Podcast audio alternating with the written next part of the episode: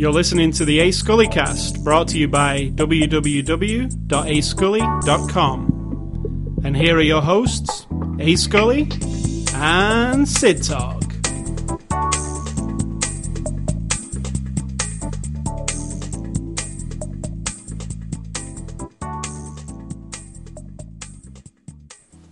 So, uh, be, af- before the show discussion, we were talking about the um, homecoming dance, and I've never heard of the homecoming dance. You In fact, heard I was it. trying. You heard of them? No, I've not heard of it. I've heard of the prom. And I've heard of the homecoming queen. That seemed familiar when I was looking Mm-hmm. on the thing. I don't know what that is, though. I didn't until I looked it up. But I'd heard it, so it must be in movies, right? Um, we don't have it in England. You explain what it. No, you didn't explain what it was. I looked on I said it's hard to explain because It's it actually seems like I've, started I've in told Missouri. you lots. Of, I've tried to explain it over the years. Like it's when people have reunions and some people come back, and then you have a football game and a dance. But no matter, I think it just doesn't ever. No, it doesn't make sense to me because Right, I'm not. but that totally makes sense because it's like it's the time of the year people when- come back thing is like for reunion. so it's a reunion. No, it's not a reunion. It's like when people have reunions, then a lot of them will have it that time of year, or they'll have a group reunion, or alumni come and speak in front of whoever, or the you know the homecoming queen from 25 years ago will come and put the crown on the homecoming queen this year. Every school has their own things. That's all it is. It's about And the homecoming queen is the beauty contest. It's not a beauty contest. It's just people vote for whoever they want to be homecoming. By the queen. popularity contest. Usually, yeah. And that's a king and a queen. I, I think English schools don't encourage that because it, the, you know, the popularity contest thing, because it would cause trouble. What do you mean? There would be a lot of shit over that, like kids bullying kids and I'm kids. sure there is. Yeah, you know, it would it would cause cliques and all that kind of shit. They try and keep you all. But you already have that, probably. So you're yeah, but they don't try and encourage it. It does occur naturally, right? But Yeah. they don't try and like force people into different segments, like because that's what that does, right? Um, I don't think of it that way. You got It's the just like- popular kids who are the ones who would be the homecoming queen, often, and then you've got always. the other kids who would never have a chance of being it, and probably don't want to be it. Often, I mean that's the stereotype. So Right. that's the movie version. It does happen, but it's not a hundred percent guarantee. But So happy homecoming have- week! I think it's this week, and it Yeah. started in Missouri, by the way. It's a Missouri tradition because I looked it up on Wikipedia. all right, So that's why you know all about it. I don't know all about it though. it's just a common thing. It's like so common, and you've seen it for all your life in I've seen it in movies, but Yeah. I, I always just thought it was a party. I didn't associate it with a month or a. It's not associated with a month. Yeah, it is. It is It associated. with a isn't month. actually. It is They- according to Wikipedia. I know, but it isn't because schools can have it in the fall. It says it's whenever September they and choose. October. Right. In the fall. It doesn't have to be a particular month. There's no date. There's no nothing. It's just in the fall, school has started, and now we will invite back alumni who've But now, from but now, if I'm watching a movie, high school. I mean, colleges do it as well. if I'm watching a movie and they're they're having homecoming, now I will know it is fall. Before I wouldn't have known that. It could have been any Right. time. any time. Always fall. Prom's always in the spring, and homecoming's always. See, I don't fall. even know proms in the spring, so I couldn't date. And people, you know, Americans would instantly go, "Oh, it's the prom, it's spring," right? They would know that. Yeah. Those things, those details are lost on an English map. True. All right, so it is Saturday, October the 6th, 2012, homecoming weekend here, apparently. and it is, uh, after the show, number 244. This movie we're looking at this week is The Avengers. Or in other countries, funnily enough, it's not called The Avengers. It's called, in some countries, it's called Assemble. In some countries, it's called The Avengers Assemble. And in this country, it's just The Avengers. So, um, whatever country you're in, it's The Avengers Yeah. Assemble. Um, and this is a 2012 movie. It's really it was released on Blu-ray on the 25th of September. It's PG-13. It's from Disney. Um, yeah, because Disney publish all Marvel Studios movies now from now on. And um, there isn't a tagline. And Sid Talk's going to give you the synopsis of Marvel Marvel's The Avengers. Really? I have to give it a synopsis of the Avengers. It's a bunch of superhero people who come together to Assemble. avenge an attack or impending attack on humanity, of course, and Earth. And the Avengers include Captain America, Black Widow, the Hulk slash Doctor Banner, um, Thor, uh, the Archer guy, Hawkeye Hawkeye, and, and Iron Man. Iron Man. Oh yeah, So Marvels and and they're brought together by an organization called Shield, and U.S. government. run by Nick Fury, another Yeah. superhero. Um, Is it the government? Or they their own thing? their own thing. Um, also, in the comics, one of the main Avengers is Spider Man. But unfortunately, Spider Man is owned, the rights to Spider Man as a movie character is owned by Sony, so he can't be in this movie. They would have had him in these Avenger movies if they owned the rights to him, which is a bullshit. Really, Sony couldn't Bullshit. go, "Hey, give us They a wouldn't cut do and it. we'll do it." They wouldn't do it. That is so ridiculous. Spider Man is supposed to be there, but obviously is omitted because of stupid movie shit that shouldn't really exist. That's not movie shit. That's corporate shit. Lawyer shit, like Yeah. um, paperwork, basically, right? So, um, okay, so the Avengers um, came out this summer. It's the culmination of all of Marvel's movies to date. Um, well, excluding Sam Raimi's uh, Spider-Man and all that sort of stuff. But anyway, it's um, what they're calling it is the Marvel Cinematic Universe Phase One. So this is the finale to Phase One, and that started with Iron Man. Um, then there was what was next? Iron Man Two. The Hulk came first, actually. Actually, didn't the Iron Man was the, The original Hulks were before Iron Man. Um, the Ang Lee one doesn't count, Oh, right. but the Banner one does. So it's um, Iron Man, the Hulk, Iron Man Two, Captain America, Thor, and then this one. Uh, and this is the finale, basically, to the, the what they've been leading up to because they've been teasing it all the way through. And the story actually is. I, I like how the story of the Avengers is what has been covered in all those movies somehow. Mm-hmm. The um, what do you call it? The Tessel. I don't remember. Tessel. Some, Tessel something. the, the cube thing that you see a lot during the all the other movies. So um, the Avengers, it's um, a huge two hundred and fifty million dollar movie that's made almost two billion dollars so far. So it's the epitome of a huge movie. Uh, what did you think of the Avengers? I'm not sure. I don't. I feel uneasy introducing it that way, but I guess that's how some people see it. Like, That is what, what is, I It was is just what it ga- gathering but- all the facts about it on IMDb, and they are the facts. but as a movie, that does nothing to do with it, I guess, to me. But I enjoy when a movie gets it right. The balance of the what it is. Like, we are this. We are a big action, superheroes, rally the troops, get the people excited to, uh, you know, protect humanity, get the audience excited, and and are able to build now they've had movies to do this for us obviously in the past. So if you haven't seen the movies i don't know. So i can't speak to that. But i've seen the movies. So I've, my character development has been happening throughout. And i do see them as a unit. I don't always do that with movies but this is a very intentional It's this actually movie goes to a that very movie good to that movie. move from them to do that. so I feel like as I'm watching it, I've got all the right elements, and there's a little bit of comedy and a little bit of doom and gloom, but mostly it's just in your face. Everybody stand up and cheer because we're gonna protect everybody, and I love that aspect of it. It's balanced out just right, and the inner turmoil between everybody. You know these big it's kind of like how i would imagine being on the set with a bunch of actors who all want their own attention and they all want to be a diva and they all want so in the movie you've got all these big huge superhero personalities and they have their own egos and their own battles inside between them each other and then of course they have to kind of work through that to get to be able to be a group to or a team to battle against the bad who is loki.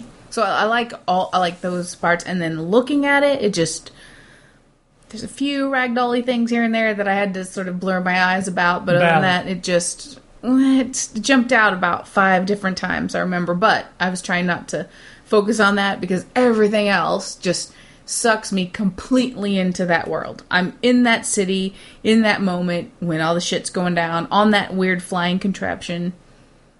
I'm totally into it, and that is what I love about it. And what I really like about it is, I think, um, and I think all of these Marvel movies have done this job perfectly so far, is making a comic book live action.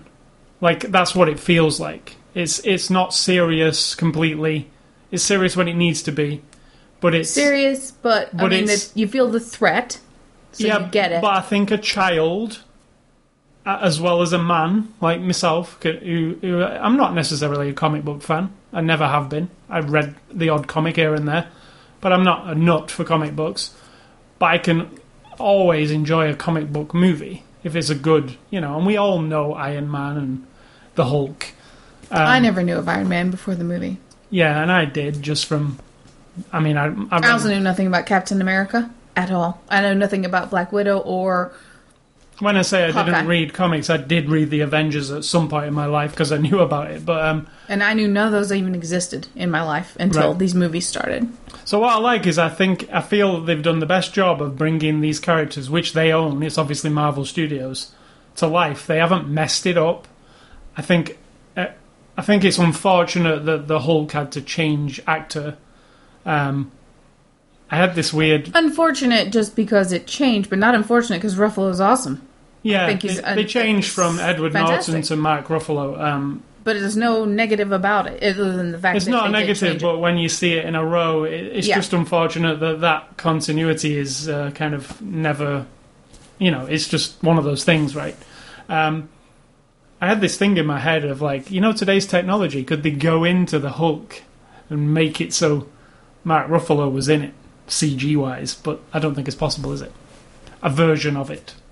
Be kind of fun. Only if at the very end you had him doing some kind of plastic surgery and then Something, he wakes yeah. up and it's him. You don't Yeah. need any technology. That's for what I that. meant, something like that, some kind of. Uh, Like he has to change his identity Yeah. in, co- in order to get lost in the world again. yeah, an explanation so it just. He'd have to do his whole body though. Ed would, Norton wouldn't and Ruffalo, exactly. Yeah. But then again, there's some crazy Because there isn't technology in There's this not realm. even a joke as to you, you're not the same. But None of that. It's, they shouldn't it's, be. It's just. It's just you have and to. why just, didn't Ed Norton do it? Uh, he just was busy. Uh, it was to do with contracts again, and um, he, he actually posted on his Facebook page, Edward Norton, because I follow him, that um, he's really sorry he couldn't do it, but it conflicted with things, and they'd kept him hanging for a while, like um, it was contractual stuff. And he ju- he was very glad that they asked him to come and do the Avengers, but he just couldn't, and then they chose the other guy. So it wasn't like a It just sounds like bullshit. Like you're Edward Norton. Do what you want. It's your face. It's your body. It's your time. Who the fuck owns you? Like I guess you've already you? signed for another movie, and then this Yeah, but if you're place. physically not there, and they could work around you, I just don't get it. It's insane to me that I'm not saying that being in the Avengers is like maybe it was all, maybe it was but- also like, well, Marvel are like, well, if you're going to be the Hulk, you need to be the Hulk for the next eight years or ten years. We want it, this to be continuous. And then he's like, I don't want to do another five of these, you know, that kind of thing. Like Robert Downey Jr. is in there for another three or something. He's just in there, right? They've got him, they've secured him. yeah. Iron Man wouldn't be the same without him, in my opinion. Like you couldn't, he's not, he's not as interchangeable because you kind of associate it with him, don't you? Um, but anyway, yeah, it's. It, I think this is the epitome of a summer movie. It's, it's the popcorn flick, isn't it? Everything about it. You can sit back. Completely. It's, it's funny. It's super action packed. You know, like Transformers from last year. You know, it's that scale. It's a huge. But way better. See, I, I like Transformers as well. I mean, I'm just talking about a like a spectacle, like Yeah, like spectacle. like the special effects are like you're looking at it sometimes going, I've never seen anything like this before. Exactly. This is like a on a scale like I've never seen, and that you know, there's a battle in here which is pretty unbelievable in parts. There's it's, a few. It's easy to you know, it, it reminds me of the Transformers fighting in the city. You know, where you're kind of looking at it going. Yep, they're Transformers fighting in a city. Th- That's not special effects. They're just It in the a few moments that took me out of it for this occasionally, but I had to just I can tell you what. I love the new Hulk, the animated Hulk, the Hulk that they've made. I really like him. He's is charismatic. He's he's more of an animal than But he doesn't look real to me. He looks He- he totally doesn't. CGI. he does. He doesn't, but it, it doesn't look like that Ang Lee Hulk. No, it, but it doesn't It looks look- like the comic book Hulk come to life to me. but not to life. Like the, they took the comic book pictures and put them in the movie. Right. That bothered And me. I, I feel that I it had looks to like really good. not focus on him. There were a couple of scenes where it was okay, but the rest of it was like, why didn't they make it like? See, I liked see? him less real. I'll, I'll, because it remind Yeah, when the, he's a man. when the Avengers do assemble and the camera pans around them all in the hero shot. It's like looking at a page out of the comic. You know, the Hulk is the comic It Hulk. isn't because they're real and he's No, not. they to me they look they look like out of the comic also. Oh, not This- to me they- at the costumes are just right. It's uh, very. it- They've not tried to make them look real and gritty. They've made them like comic book characters. They're in real colourful outfits. You know, it's so I think it all matched. And the Hulk in the uh, Edward Norton movie is a lot darker and um, grimmer than this one. Mm-hmm. This one's more of a comic book character. I just like the way they kind of almost comicked it up more this time. They tried not to be as realistic. That's you know? what I didn't like about him because he needs to look more. Re- he looks needs to look like a dude, just stretched and turned green and became it. And instead, it looks like a dude turned into a cartoon character I also loved how they added an element of humour to the Hulk. Um, because he's got that in the books as well. right, and sometimes the humour seems out of place. The one-liners, you know what though? Uh, Robert Downey Jr. as Iron Man, every one-liner that comes out of him it's right because that's what he is. Right, he's an absolute ego Smart ass.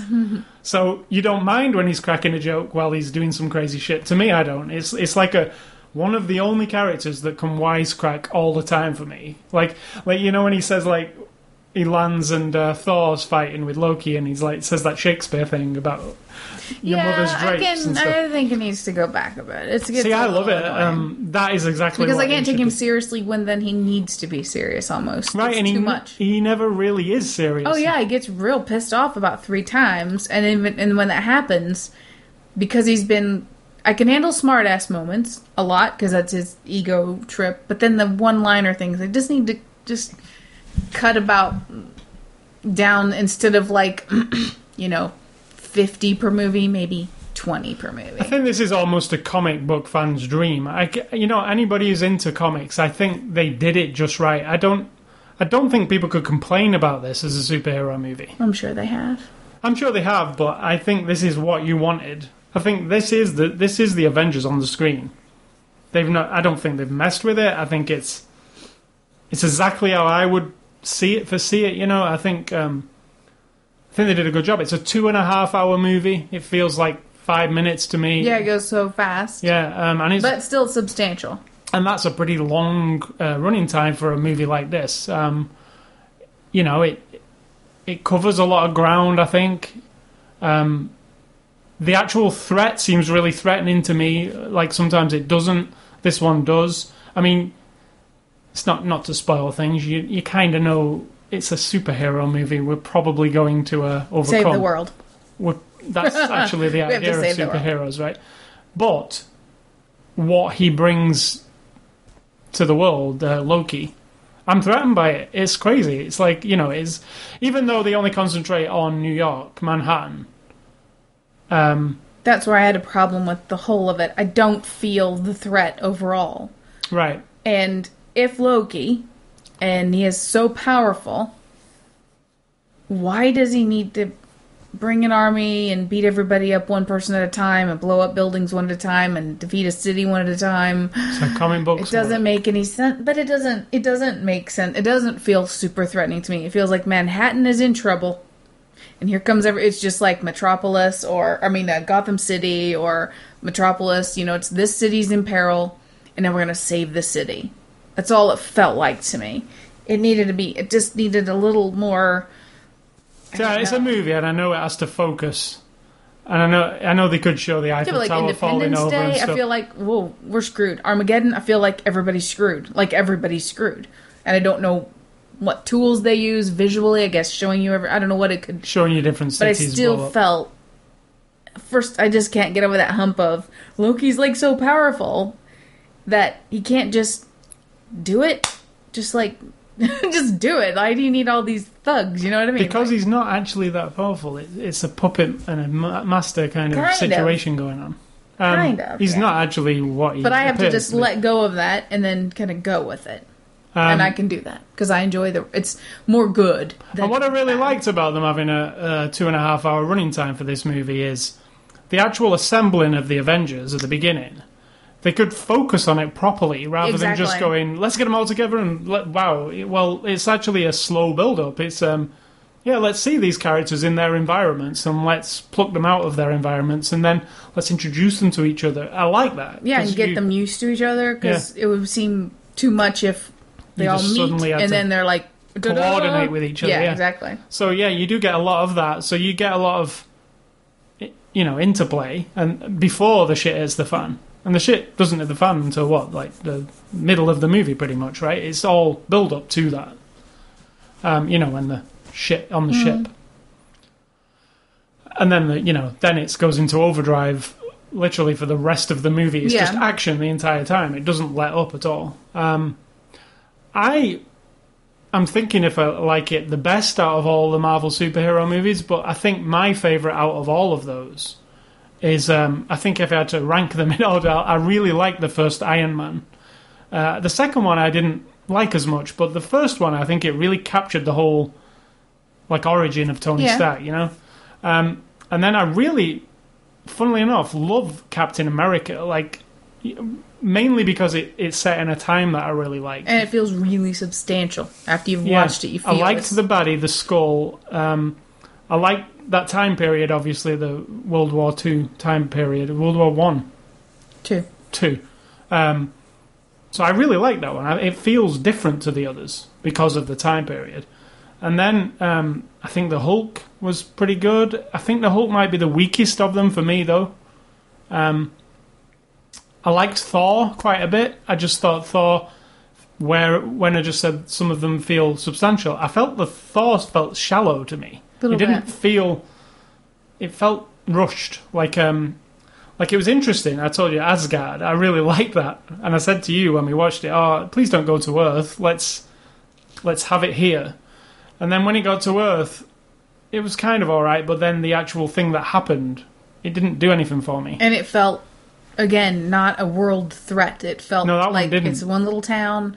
Yeah, a real thing. small place as well. Yeah, And although you could magnify it in your mind and go, holy shit, if this stuff is unleashed on the earth, yes. But the earth is a very big place. You know what I mean? Like, Yeah. I just think, in, I think like rea- I get I, my reality comes too much into some of these because I think it's a very big place and one big monster isn't going to kill everybody, and you know. But I liked Thor. I didn't like the love story part of it. I thought it was really, ugh, really boring. But it didn't. Yeah, it didn't seem. I'm just glad they ditched that for this one. Uh, yeah, and she didn't. She was another person who wasn't coming back, so they had to kind of Mm. that was explain it fine away. with me. Yeah, it was for Yeah. me too, because she didn't really have a place in this new thing anyway, did she? You know. Neither did Potts, but they managed to poke her in there. And there again, I did like that because you know what that reminded me of when I saw um, Tony Stark interacting with Pepper Potts. It was um, that she might be changing him slightly, very ever so slightly. He might not be as much of an egomaniac as he used to be because he's now got this love. you mean like he cares more about people than You know when he's ta- you know when he's like being funny about her having so many percent of the. He just felt a bit more human at that point, like she is hmm. instilling something in him, and it's just small. But I was thinking, oh, maybe he's not as much of a douche as he used to be. and he's still a douche. Don't Yeah. get me wrong, but What's maybe wrong with she being is a douche, by the way. Huh? Do you know what a douche is? like what you wash your twat with. I don't have a twat. Not you. I have a vagina, and a douche is meant to help women stay clean. So I don't understand. I've never understood why that makes something bad. So it's just one of those things. I don't have a vulgar part. I have a. I have a. All right then. Let's not, call, part. let's not call him a douche. Let's call him a. I'm not Wait, telling you what to say. I'm asking you a question. I don't know. I That's- don't care. I don't give a shit I don't what know you what say. it means. I've never really examined that, but I know that what it's used for. Um, twit. Let's call him a twit. Um, but I feel that he, she is changing him slightly. ever so slightly, and that's interesting because I think, like in Iron Man three, that could come to the fore a little Yeah. bit. Like he's n- maybe not, because we had him in the first one as the trying to- Playboy. Second one, alcoholic, falling to pieces. Third one, maybe he's fixed himself. You know, Oh, I just hope they don't make it so he has to like save her or something. I don't think so she's the boring. kind of girl who needs saving. I know, but she's a they made Mary tougher. Jane such a whiny. Yeah, but I think she's her character has always not been a That's what I'm saying. Jane. Take her, make It's her tougher. in peril, make Yeah. him save her. Blah, Yeah. blah. Yeah, they might do. I mean, it's possible. um, so yeah, and you know, I, I don't think it probably is. I see this all as a big movie now. So I was thinking, oh, is this my favorite of all of them? I don't. I just see it as like I want to watch Yep, all of it. It's all big, yeah. To me, it's Like it all all one fits thing. together. M- Maybe the Hulk will always always annoy me now because it's that one thing that's different. And then there's that the Hulk's a shame, isn't it? Then there's that other Hulk. Like they Yeah. try, they keep trying to do the Hulk, and then but hopefully Ruffalo sticks around, like so we get like a and he gets his own movie A as the Hulk. yeah, exactly. And then we can put that with it all and say, look, we have got a consistent Hulk here, and we're not keep. Wonder why that one is the one that, because that Ang Lee one, obviously was poor. It, it really was. Like everything about it, I I've tried to watch it again. It's when it's on TNT and stuff. It's just, it's just poor. I can't watch it. It's, and it's Ang Lee. it has good things, though. That's the thing. he You've does, but like, it's really like You've got like the dude who figures out, like the father who's figured out how to do the thing where he melds with every material. I love that part. yep. I don't like Nicholas. I don't like that guy though. Uh, that and Nick Nolte in that is just like, oh god. Banana guy, you call him Eric Banana, and I always forget his last name. Eric Bana. Bana, just B A N A. Yeah. Why do we call him Banana? I don't know. He was all right because he took it seriously, and I didn't like the woman who was in it. You know, beautiful mind woman was in it, right? That was Jennifer her. Connelly. I don't know. It just had elements, and then of course he Oh, looked okay. horrible when he became. The Once he Hulk. becomes the Hulk, and then fine. those other creatures who came to fight him and everything, and the ugh. But it had good elements, and then the Edward Norton one had was way good. Like it looked good. It had a good story. It was good, right? It was intense, but it's not super memorable. It's not, and it's Like Iron more, Man I think it was a lot more dark than the Iron Man. There was no joking around. Edward Norton's Doctor Banner is not No, a it jokey wasn't guy. funny, was it? No. no, no, no. It's no. more violent than funny. He was more angry. I mean, yeah, that's the that's the gist of the Hulk. He's a violent, angry. But now they've took him more comic bookish, but still super violent. Also, Well, the Hulk guys, it was just, it wasn't. I just disagree with you. I think it was a totally missed opportunity to make it look really like a dude whose skin and body has distorted into this big thing. Instead, it doesn't. But and, and see, I'm, I'm glad they took it this way. yeah, but it doesn't fit. I don't It does that. to me because because I'm used to looking at. But he's the- gone from being a real human to being like a cartoon. It doesn't make sense. which to me it works perfectly. But how can he become a cartoon in the in the real world? I don't know because I've never seen a Hulk. I've seen a Hulk on the I've seen a Hulk like a on the comic book pages, and uh, that's what I'm used to. Yeah, and that's not what it would be in real life. Right, but I guess I don't want that. This that what that Hulk, this in the Avengers, that Hulk is perfect for me. I was looking at that Hulk and I was like, okay, you got the Hulk right this time. This I mean, is he looks Hulk. fine if you just cut around him and clipped him out and stuck him on a page of a book. But interacting in the real world, it just was like thought I, had to really. really good. He looks good as him as it is. No, I mean, I, But in interacting, world- I thought he looked good. I thought he looked good when he was skating across skyscrapers and All of it, it just looked like a comic book character that and I, maybe that's what I animated character stuck in there. And I don't think part of the gamma ray thing turns you from a real person into a cartoon character. I don't think that's ever been mentioned. But, But- we are. See, I guess for me, I don't want it to be super real. I want like a comic book come alive, and that's what that is. And whoever made the decision for that, for me, is right. I mean, for you, not, but for me, yeah. Like, Then Mark Ruffalo should look like a comic book character the whole time well, because Hmm. it's him. He doesn't. right, and it looks just like him, but but a comic book version. No, I mean, the- then Mark Ruffalo should be also cartoon looking. no, that's silly. Then it's silly for the Hulk to look like a cartoon Like because it's Mark him. Ruffalo is a comic book um, paper cut, cut out comic book guy walking around where everybody else is real. Okay, that's how I feel about the Hulk. Right. That's what he looks like. Yeah, but I've never seen a Hulk. But I've seen people. But he doesn't look like a cartoon character. No, it looks great for me. I'm. I was astounded by it. I didn't know what it was going to look like. He looks good. Not in the world. I didn't know what it was going to look like because I've I've stayed clear. I was very paranoid. I was very worried. When it appeared and started running about, I was like, yeah, I like this Hulk, and you know they use him quite a bit. And actually, But are you comparing it maybe too? You're saying no, I just so I just kind of liked it. I liked his vibe. I liked kind of how they made him a bit funny. I thought I think that's a great move. Like because you know when kids watch this movie, I think they'd really like him. I think I think he, the Hulk has a personality instead of just being a monster now. yeah, Um, but for him, for the Dr. Part where he just part where he just thucks but for stuff. Banner, it's a horrific thing. And now we're laughing about it. And so that's where I think it kind of It is, but also Banner's also got a, as we see in this movie, a bit of humour to him. Also, I mean, he he, he does.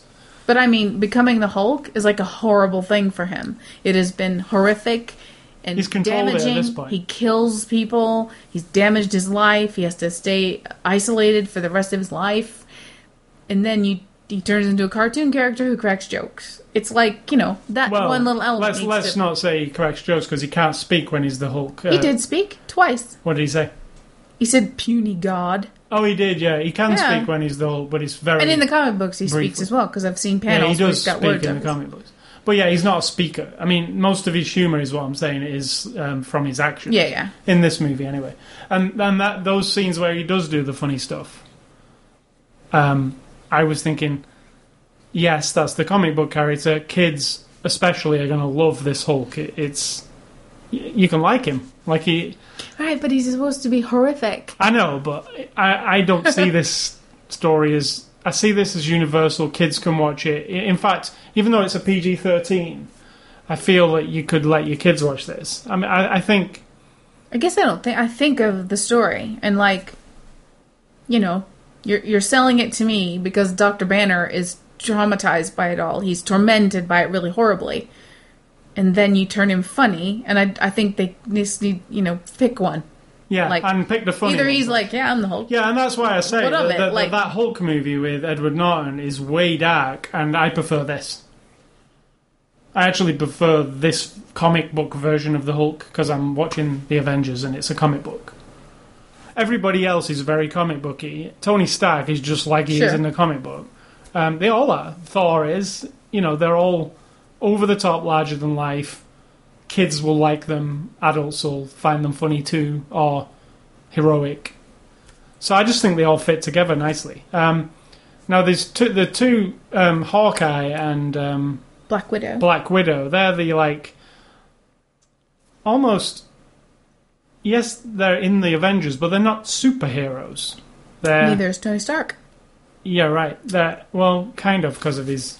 Yeah, but he's nothing. But he's got a something. person. He But these are just people who But he are- can't be anything without his suit. No, but these are these are people who are just experts in something, right? As far as I can tell. I mean, I don't know their I think they've got yeah, they must have something special about them. She's just a Russian. I mean, I looked. She's like a Russian secret agent type deal in the in the comics, and she has a. Uh, she's not super herself, but she has these this bracelets that can electrocute people. That's her Huh. thing. oh yeah, Yeah, and um, he is just a marksman, like a s- you know an archery marksman who can take out something without even looking, like just shoot, which he does in the movie a couple of times. Now they actually have a bigger role than I expected. I thought they were just going to be the supporting kind of, you know, you've got your big things that Yeah. you recognise, Captain America, and these two are just going to be on the sidelines, but they're really in the thick of things, and I liked them. I want them two to have their own absolutely. I would love to have just a Black Widow movie, but I like him. Or too. both of them, because oh, they're, they're, they do say to each other that they were Mm-hmm. involved in something. That something could be a movie with them too. You could actually get two for the price. I don't want to go back in time. I want something new for them to experience. Right, I'll- After the Avengers have done their thing, and then something for them, some mission that they've had. It's not on the slate for them to get a movie or anything, but I think it would be a good idea. Maybe they just think they're not interested enough or whatever, and Yeah. it was better to put them in here. So um, let's move on to the cast. Robert Downey Jr. as Iron Man. I'll just go through them quick. Chris Evans as Captain America. Mark Ruffalo as the Hulk. Chris Hemsworth as Thor. Scarlett Johansson as Black Widow. Jeremy Renner as Hawkeye. and Tom um, Hiddleston is back as Loki. He's really good, actually. Yeah, yeah. Uh, and Samuel L. Jackson as Nick Fury. Um, it's also a cameo by Stan Lee, obviously, if you look closely. You have to look fairly closely this time. Um, and they're all, you know, they're all great. It's everybody's having fun by the looks of it, Yeah. in my opinion. It's that kind of movie, right? Well, I think Renner takes it pretty serious. I don't think he can just like goop. I mean, he goofs and you see him in the in the take outtakes and shit. But I think when he's in it, he takes it like his whole his mannerisms. You can tell he's thought about what's this guy. If he was a real dude, what would he be like? So I think he takes it seriously, but Um, because he's real intense all the time. I think they all do a good job. Um, it's just great that they've. It's really cool that Marvel managed to pull this kind of large scale thing off. Like, oh, we're going to do movies that c- can, you know, we always had the intention of the Avengers making it to the screen as a movie, but before we do that, instead of just doing it, let's let's let each character have their own But movie. they didn't. You see, they didn't do the widow, and they didn't do a Hawkeye. So They didn't, but that, like I said, let's ha- let's have the main superheroes have their own movies. In the case of Iron Man, two movies. are they not Are they all not equal in the comic book? No, um, they they're not always in it. Those two. Uh, in fact, Spider Man isn't always in it, but he is in it quite a bit. Um, and there are other people who come into the Avengers who are not, you know, other superheroes Batman? in and out. No, because he's a DC guy. Um, See, there's another bullshit thing. Come on, mix them all up. Who cares what what universe take them from? from other. Um, I'm sure someone has written books and everything like that where they all mix it up, don't they? Yeah, so the Blu-ray um, that we're reviewing here, and I'm, I've got to tell you, these lenticular covers, um, I don't really like them that much. But this one, the hand, Iron Man's putting his hand out, it actually sticks out past. It looks really 3D. Can you? Um, I really like how, how they've done it. Just his hand, it really, it looks like it's occurring past the packaging. not really to me, but you know, I don't. I kind of. Yeah, Kind yeah, I've looked. I've been looking at it all week because it's been sat there, and every time I look at it, I was like, "Wow, yeah, they really made Kind that of. hand When stick you look out." at a very specific angle, yeah, yeah. Um, so yeah, it's a lenticular cover. It's not actually a lenticular cover. It's just like um, a lenticular card stuck onto the front of the cover, which is kind of weird. But um, so this is really interesting, um, and I think it's actually, for once, well priced. This is the five disc. Let me just count. No, four disc. It's the four disc special edition. There isn't any more. This is the the best one. So it's four discs. It's the Blu-ray 3D movie the Blu-ray movie, the DVD movie, and a digital copy, and it gives you a code to download the soundtrack, the entire soundtrack, which costs ten dollars. Um, so if you like the music from the movie, which includes ACDC, etc. It only had four songs. Yeah, but this is all of it. The The, rest of it is orchestral the score, the whole thing. yeah. Yeah. So you get the whole thing. I downloaded it. I've listened to it. It's great. Um, so that's kind of like a throw-in thing. Um, but this is going for nineteen ninety nine. This What's the this- fourth disc? All that features, extra the fourth disc is the digital copy. Where's the extras? Just on the disc we watched. So you get ex- you get um, all that stuff. So the 3D version of the movie, the DVD version, the Blu-ray version, a digital copy version, which unfortunately is only on iTunes or Windows Media Player. I don't like those. I like the ultraviolet ones where I can have them on Vudu or Amazon Video. I wish everybody would do that. I wish they'd come to an agreement so everybody do the ultraviolet one. But anyway, there is a digital copy. You think it adds value to give you the same movie four times? Um, It doesn't add value because it's the same movie. They're just giving it to you in different, ver- different. Yeah, but before we used to play 1999 for a DVD, right? I get it, but still, it doesn't add value though. You're not getting like four movies. You're getting one movie, Well, you get Four in different this case you're formats. getting the 3D version and the normal version, right? which doesn't add value. But the twenty bucks, I guess. Yeah, and it's only 20 bucks. Now this is re- the retail recommended retail is 39.99. That's what it's supposed to be, but I've, s- it's everywhere for 20 bucks. And the normal Blu-ray that doesn't include all this, just the Blu-ray, is also 20 bucks. Right. So it, it- I mean, get this one. This is the one. Um, Well, why? If you don't need the other versions? Well, you get the soundtrack, and Right. you get the, they don't have the lenticular thing. They don't have the digital copy in the other one. This one just, I mean, it's silly. Why didn't they just make only this one? it doesn't make sense. But um, anyway, what you get here in terms of extras is the Avengers Initiative, which is second screen. Um, so if you've got an iPad, and unfortunately, and this is one of the things I hate about this second screen thing on Disney stuff, is it only works on iPad, and I have an Android tablet, so I can't see it. I'm not going to buy an iPad just to see the second screen thing. So it, it's on here, but I don't know what it is. I mean, I do know what it is. It's concept art. So there's no added value for you. not for me, and, and I think that's why you only get an iTunes digital copy because they assume everybody has the iPad. Well, we don't. We Um, Nor do we have an iPhone. No. So um, what else you get on here is the Marvel One Shot, which is a short movie, which is becoming the norm for Marvel releases. Um, and this one's called Item 47. And I really enjoyed it. Takes place after the Avengers, so watch the Avengers first. Um, I like them. I just think they're kind of fun. And they're kind of over and above what they need to do. They don't really need to make them. But you get them anyway. It's like uh, when Pixar do their little short, and you expect that now whenever Yeah. you buy a Pixar release. This is kind of what this is. So you get a little short movie, and it furthers the story slightly or fills in a bit of backstory. I really liked this one. I thought it was really a cool idea. Com- If you've wa- just watched the movie and you understand what it is about, it's it's pretty fun. I really like it. I just I don't. I like a little bit of expanded universe on stuff, you know. And I like the it concept. It's well made, but I don't like the Bonnie and Clyde turned agent thing. I think that's really shitty. Uh, and that's what I like. it's really. Why take Comic a couple bookish. of violent bank robbers and then turn them into agents? It's like rewarding people for being criminals. Right, but if No, that is wasn't what much it is. violence. They were blowing shit up every time they robbed a bank. Yeah, but nobody got hurt if you watched it. That doesn't. But they were. Blo- How do you know? How do you know? They didn't show us. Right. They had blown up a teller. Yeah, I I'm just saying. It seemed a bit mean spirited to me to let them be really violent, robbing banks. It felt very comic bookish to me, and I liked it. Like, I just liked it. It just I felt like like them to have been decent human beings, Yeah, but and then maybe make them into agents. Well, um, But it looked really good. yeah, I'll and give it's, them that. it's a really well presented um, And short got film. I don't like that girl very much. I try, but I, don't don't, know who she like her is. anymore. She was on True Blood, remember? Was she British? Yeah, I don't remember. Um, so, um, secondly, you get a visual journey, which is um, it's just a featurette. It's Joss Hmm. Whedon and the cast, and it's. I, I, it's Hard to very, describe. Yeah, it's very uninformative. Yeah, very. It's like a. Is the Avengers? We're all talking about it. It lasts about ten minutes, and that's it. Yeah. And there's two of those. Um, and then there's uh, Marvel's first ever gag reel.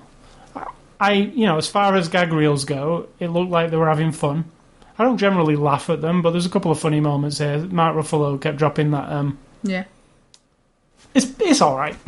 it's, I guess now I just think of it like what doesn't. and because it says Marvel's first ever gag reel, they're probably always going to have a gag reel from now on, right? They just decided to make one. Um, then there's deleted scenes, and I have to say the deleted scenes are very good in this.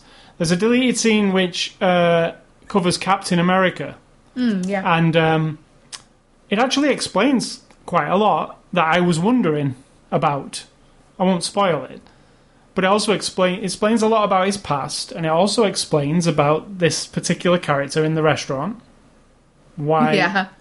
why she's focused on so much Yeah. in the movie, and you're Isn't kind of like, who is she? What? What? What? Well, this kind of explains it, but um, in the movie, it's you, I kept thinking, is she important? Like, yeah. You said but she isn't. granddaughter or something, where she's Yeah. watching him going. That's what I thought. Yeah, exactly. But it's nothing. But No. th- this explains that and makes that more relevant. So I mean, it explains it, but it's still nothing. yeah, it's still nothing, but Like- it, at least it makes sense. Yeah. Like it doesn't make sense in the movie. It feels like something was cut. Exactly. But I do like the Captain America. Just the little um, what do you call it? Re- introspective moment he's having with the Well, it's like because he's been woke up now after seven Yeah. years, and um, he's got to cope with that. We get none of that. In No, the movie. we get a little We glimmer. cover it of with jokes mainly, Yeah. don't we? Like making fun of. But I figure Captain America two will be all about that. But I think the deleted scenes were quite good, and I think the alternate opening and ending were terrible. I'm glad they didn't. Yeah, use me those. too. They were just. They felt cheap. First absolutely. off, and I hate felt, that method of.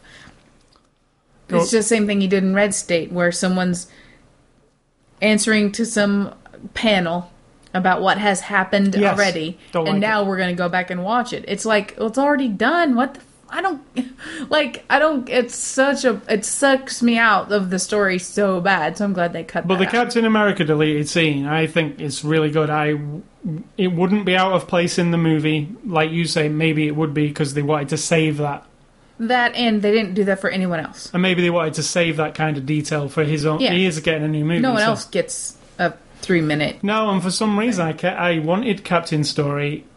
Maybe I maybe I favoured because you like it the most. Yeah, maybe. Yeah, that that was probably it because I was riveted as soon as he came on the screen. I was like, what I really like about Captain America is his old school attitude and how heroic he actually is. He's not playing; he's he's a hero, and he makes it clear to everybody, I'm a hero. We didn't say that. But it's clear uh, where he Yeah. stands in terms of. This isn't a joke. I'm here, you know, you, Tony Stark, you, you're joking around and stuff. No, it's not a joke. I'm here to save everybody. Like this, this is my job. you make him sound really arrogant. I'm a hero. He's just no, there to but do in an his old, job. not in an old-fashioned way. He's like there to do his job. an actual, yeah, like I, you know, He's been joke, you can to- joke around all you want. I'm gonna, you know, save people. That's that's my Yeah. superhero thing. So, um, what else is it? There's um, "Live to Rise," the Soundgarden music video. It's the song that plays at the end. If you like Soundgarden, they've not done any new stuff for a while, so you get a new Soundgarden song. Um, you also get audio commentary by director Joss Whedon, so you can watch the movie again and listen to the commentary. Um, and that's it. You also get the soundtrack. The soundtrack includes um, 13 tracks. Don't like listening to him talk very much because he talks about you have these audience identifier char- ident- identifying characters who are there to blah, he just kind of sucks the life out of it a little bit It's when I hear him talking. Um, it's I've heard him talk a lot, and it's typical Joss Whedon talk. If you're a mega fan of Joss Whedon, you'll like him because he's it's got very that. very clinical. Yeah, so this is directed by Joss Whedon, um, who is beloved to a lot of people because he is the creator of uh, Buffy, the creator of Firefly, the creator of Dollhouse, the creator of Angel, the director of Serenity, which I really liked. I never watched Firefly, but I did watch Serenity and enjoyed it, which is really difficult because I had no basis on what it was, and I enjoyed it in its own right. Even watching the movie, we're like, why would they cancel something? Yeah, that why would they cancel this? this? And then I went back and stuff? watched the show on Netflix. It's only one season. And the show's fantastic. I have no idea why that was cancelled. But I am glad it's just one season and that movie to top it off. It kind of makes it even more special. Uh, You know, Joss Whedon's obviously got a knack for characters. Um, you know, you can't argue with Buffy. You know, it's a pretty good show. I, I actually watched it. I've watched it a few times. Yeah, an angel, obviously, off the back of that, and Is um, Angel the one with the blue guy and the no? What's the one with the blue guy and I think Buffy's in it, or she they know her. I don't know. Angel is to do with Buffy. Okay, Yeah, there's like It's a a dude who's blue, and then there's a guy who's like I don't know to do that. with Satan or something. I watched Dollhouse. That's Eliza Dushku. That was a strange. Uh, it only lasted two seasons. His things, his things are good. Everybody loves them. The fans love them, and then they don't seem Buffy to last. lasted a long time. Buffy did last a long time. So I think he's done a fantastic job of this. You know, he um, he's directed movies before, like Serenity, but this is a huge undertaking. This movie. It is. And to to actually, I think he pulled it off.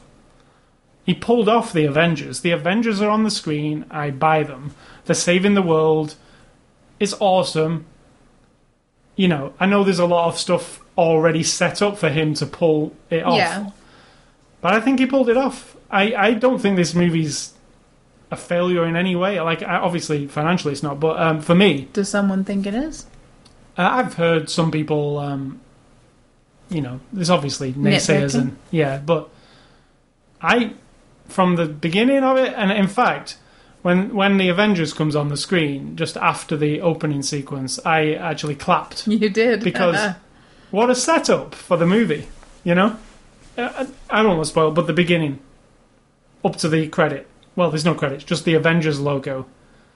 If you're not pumped after that to see what's going to happen next, if you think you want to leave, then there's something wrong with you because yeah, it really gets you in the mood for it. So yeah, I, I think it was um, fantastic. Uh, the Blu-ray's really good. The sound's awesome. It's that kind of Blu-ray where it fills your Oh, entire I love screen. that. I love it. There's no widescreen bars at all, so it's it's the full frame. Not that it matters to us, but because you get a, it's big enough. right, You don't see it, the bars. But it is it is the preferable way of seeing a movie. I think um, it's it fits perfectly. It's not cut off. It's just the, the movie in your full screen. Um, so conclusion, I it's highly for me. If you're a comic book fan, or you like action movies, or you just like these big spectacle movies, Yeah, big. can't really go wrong with it. It's um, this summer's. I know we haven't seen the Batman one yet, but we will very shortly when it comes out. But um, so far, it's like the thing, the biggest thing. Like, it's just one of their movies, isn't it? It's not. We saw another movie this week, which I'm going to mention in a minute. It's not like that movie, and it shows you the two kind of movies I can enjoy, or you Yes. can enjoy Yes. they're on both opposite side of the scales. Yeah, this it does something for me. It's like um brings Very back my, satisfying, yeah I think. yeah it is. Uh, you know, some bit- people might say oh it's very shallow or Sure. whatever, and it kind of is. But it's a comic book movie, And it is somebody coming to destroy the earth or you know control humanity, and someone in tights has to save us. But Doctor Who is that every single week, Yeah. and I enjoy it every week, whatever it is. And I know what's going to happen. Doctor Who's very, um, it's predictable, isn't Sure. it, in its own way? I mean, yeah, they might throw a few curve balls at you, but generally, you know where it starts and where it's going to end. But But that's the sad I like the part. character, and I want to. Even though we follow- also both like really, really, uh, like, um, what's the word? Doom and gloom, and and endings that do leave open to like, oh, so Yeah. it's not everything's. I I like movies with do that do not have a happy ending. I like movies that have a question mark, as we will ambiguous. discuss in a minute, or movies that you just have to fill in everything yourself, and it's just basically a little. It's a it's a like a feather tickling your brain about things. I like that too. I like you know the full range. So the Avengers, highly recommended. Um, if you you've probably seen it by now, but now you can buy it. Not necessarily. A lot of people saw it apparently. Sure. So um, uh, yeah, thanks to uh, I was going to say thanks to Disney for sending me the Blu-ray for review, but they didn't actually send me this one for review. I purchased this one, so thanks to me for purchasing this Blu-ray. Thank you, thank you, No, thank you. thank you. So um, yeah, next week's Blu-ray review will be Rock of Ages, um, extended edition apparently. So uh, on Blu-ray, we'll be taking a look at that next week. And if you want to enter a contest, go to ascoli.com. We've got a couple of contests going on right now. You can win some Is this like a javelin throwing competition? Yes, Or you can win some awesome limbo. prizes by doing some athletics on the site. Clicking your mouse. That's all you'll be doing. It's like drawing on the back of a match book, that kind of competition. Yes. So, movie memory one, two, three. Um, let me see if I can remember it without even looking. Three Jeremy Renner movies. Hurt Locker? Correct. Uh, The City? Nope. Yes. No. Not The City, then. Nope. What? Not the, Nope. not the city. No. No, what those are called then? Well, I'm not going to tell you. You're no, guessing. no, you know what I'm, you know what movie I'm talking about. I do. Yeah, because it's, in- it's one of them. With Ben Affleck. Yes, the town. Okay, well, gee, many. I was just had a little bit. I was too big for my britches there, and uh the Avengers. Can't the Avengers. Oh, another Jeremy Renner. I don't even know if I've have I seen another one. Yes. No, maybe not. I, uh, which ones did I put down? you said Hurt Locker and you said The Town. Um, I'm going to have to look. Yeah, look, I give up. Alright, well, one of them, I'm off mic. You're close enough. It can hear you. Where are the controls for me to do this with? Count it. Yeah, you can highlight it now and see. Three movies. Yeah, I think, um, actually, one of them is the new Bourne movie. He's the new Bourne, remember? Oh, that's right. Yeah. Yeah, and then there's another one there too. I I, don't know I can't is. see him, but you'll think of it. I can't do Can it you not quickly. highlight Not quickly. Oh, I can.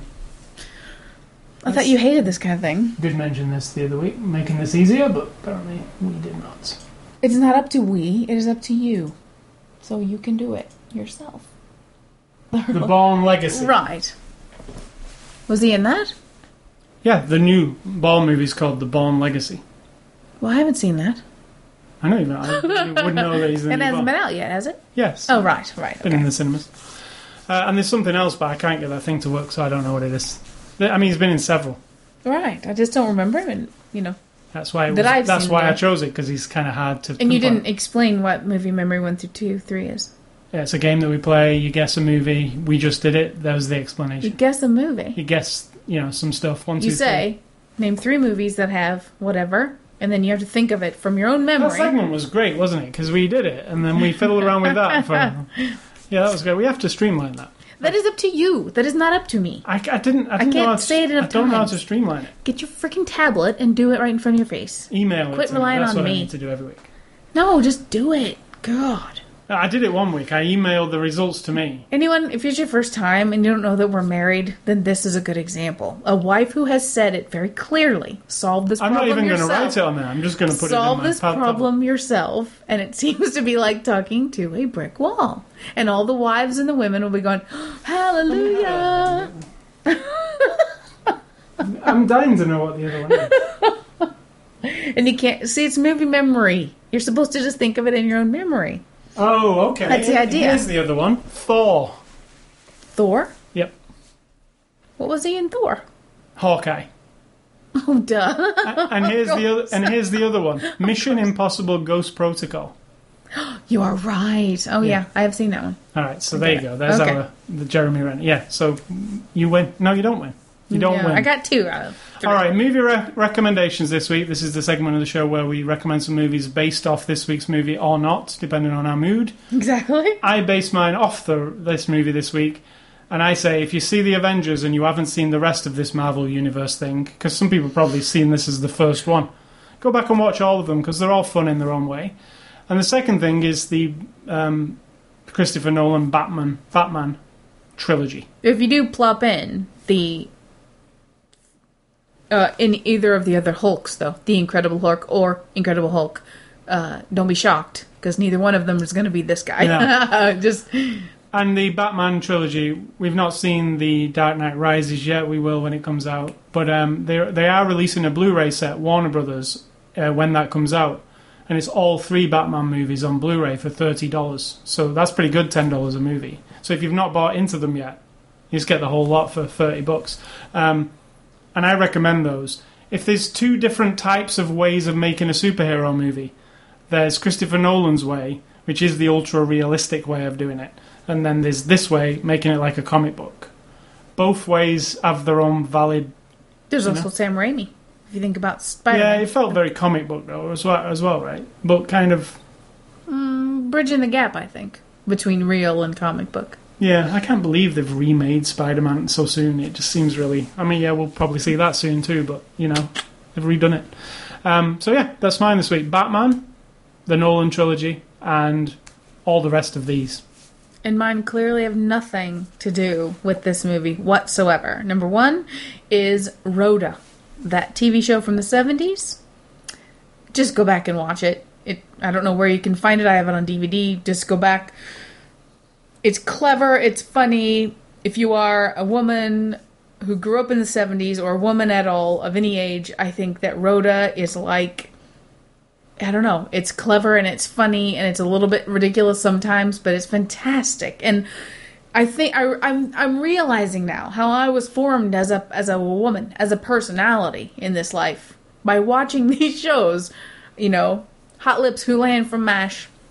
I should say Major Houlihan and Mary Tyler Moore and Rhoda and her sister Brenda and all these other women Wonder instead Woman. of ra- being raised in a time when you were watching if you were a girl during like the 50s and watching you know like that completely different set of women on the screen small screen i don't know just check it out again. It took me a couple episodes to get back into it because it felt a little bit like oh my god we're gonna have the same episode over and over because rhoda is what she is and the sister is what she is and the mother is what she is. But get it going and it's just it taps into so many reality things. I love it. And the other thing is I just recently, after having seen it on my Netflix recommended queue and stuff, I saw Archer, and then I was like, oh, I'm not gonna like it, I don't think. But then I watched it, and I think it's it's got its moments where I think, oh my god, it's up its own ass, and these people think they're so funny and clever, and then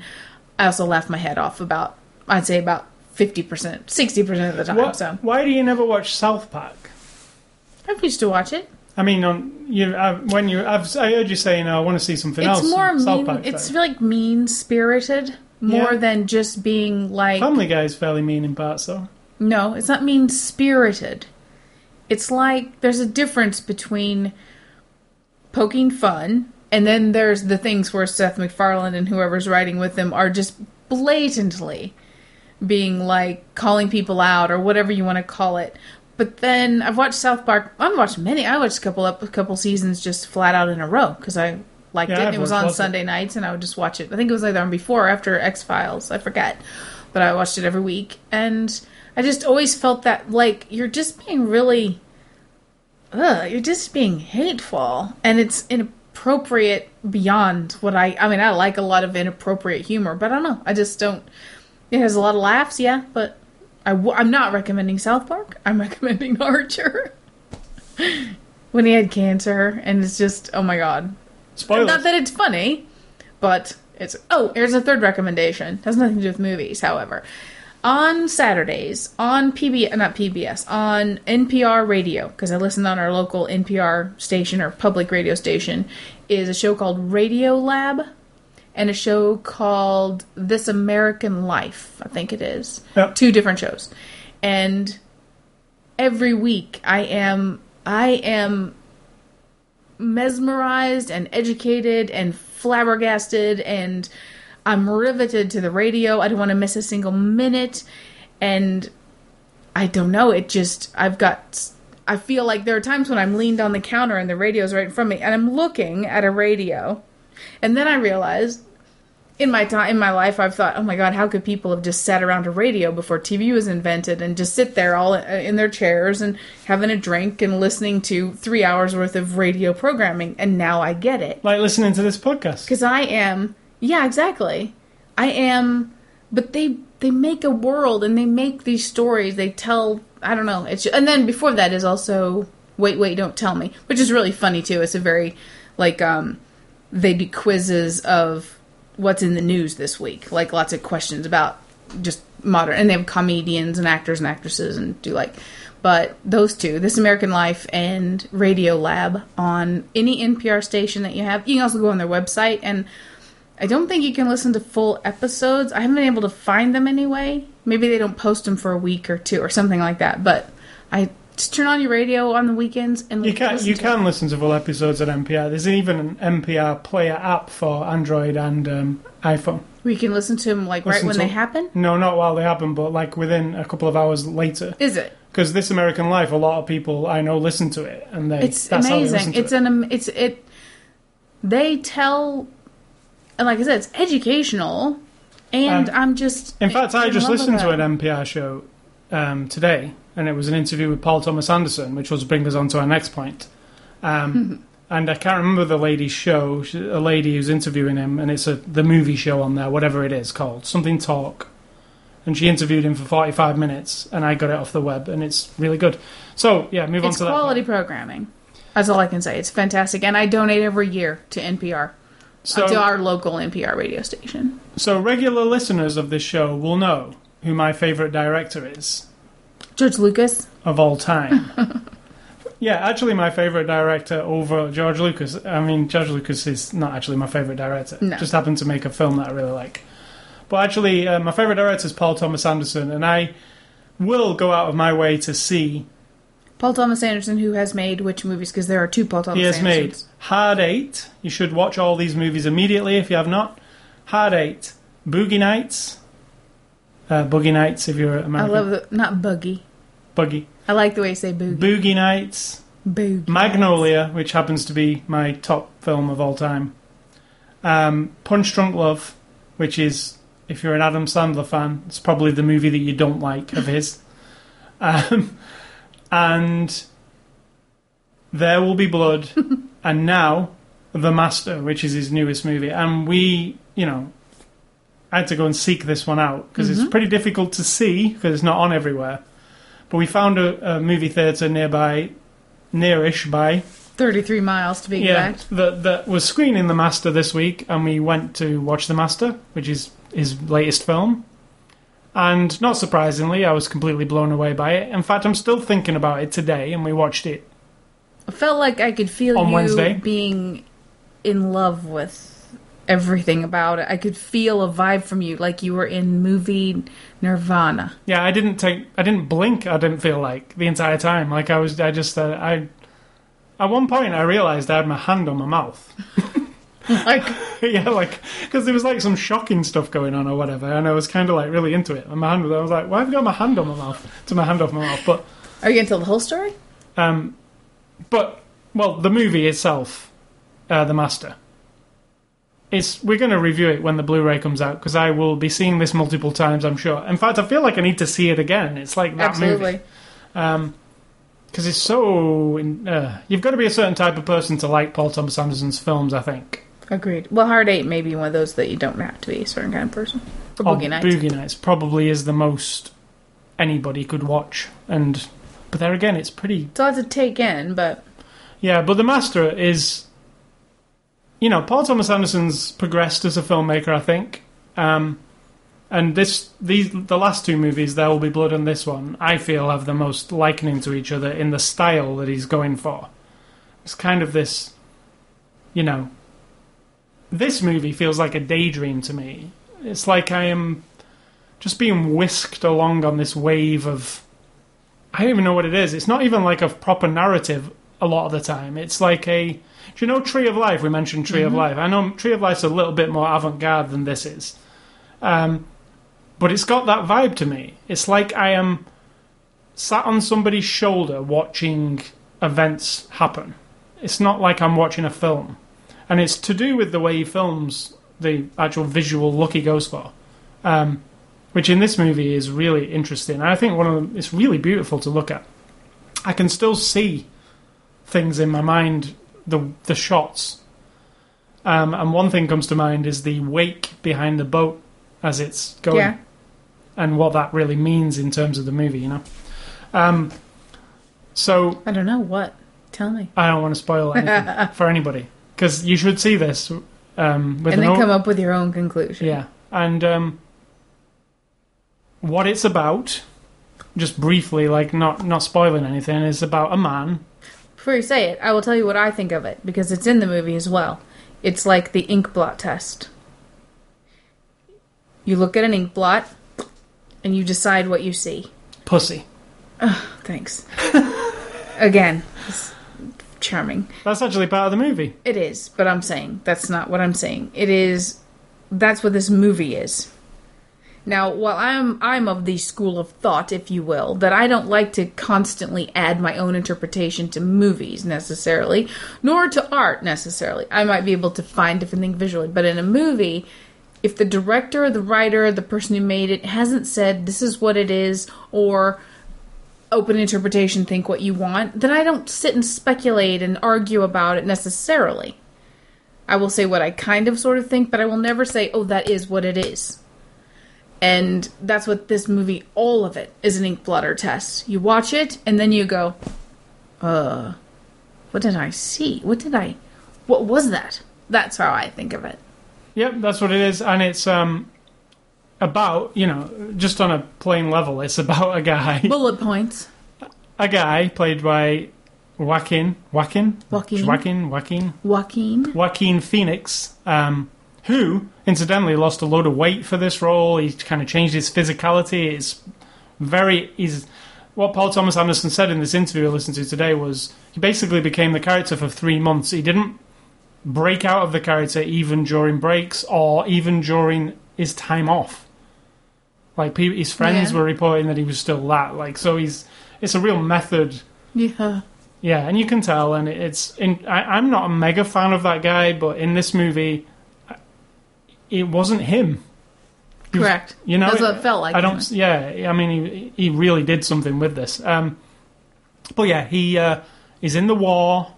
He comes out of the war, World War Two. World War Two, and he's a bit messed up by events of World War Two, etc. Um, I think he was messed up already. yeah, I also think he was messed up, but I think it also took another toll on him. And then he, you know, as a lot of people who come out of World War II have to find the way in life, normal life.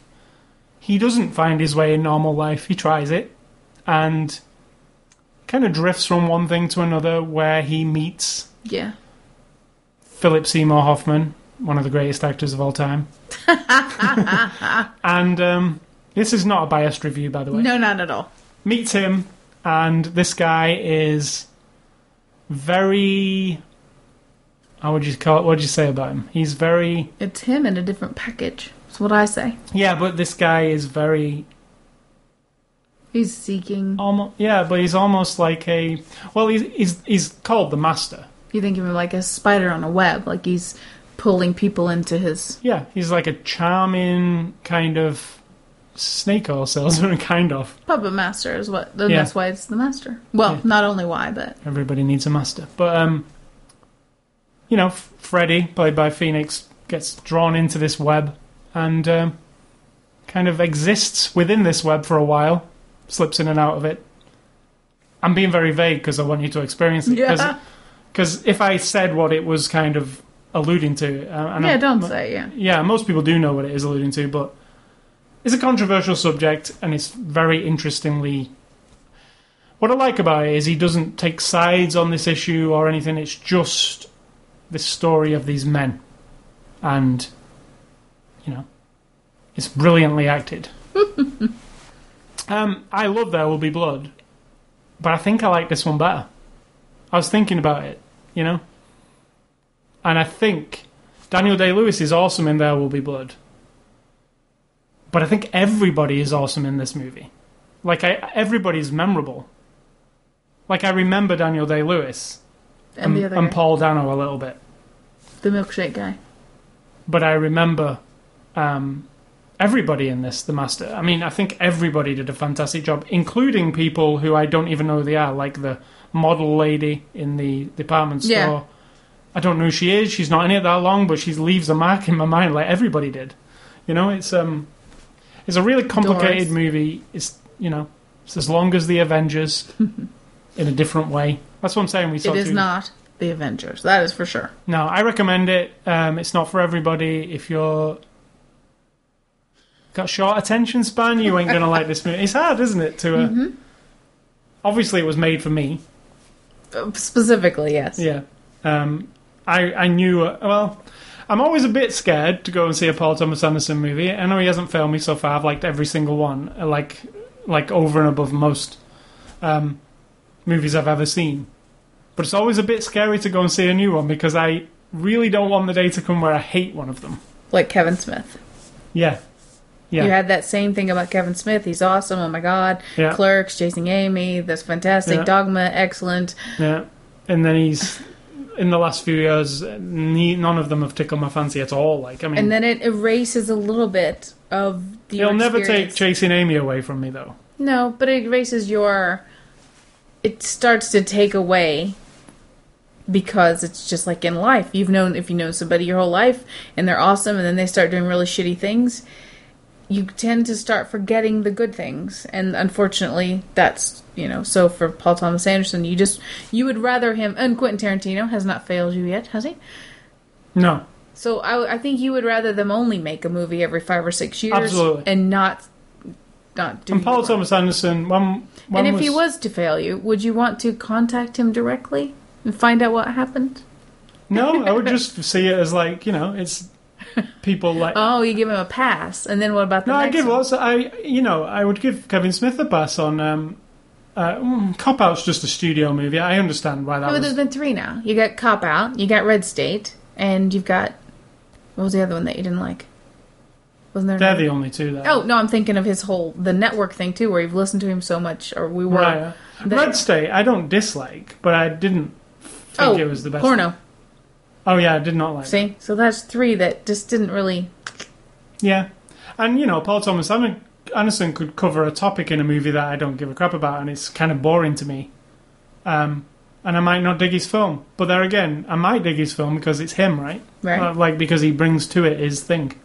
But um, yeah, I recommend you see it. It's hard to go and see it at the moment. You know, like we we had to go. And, if you live in a metropolis or whatever, metropolis.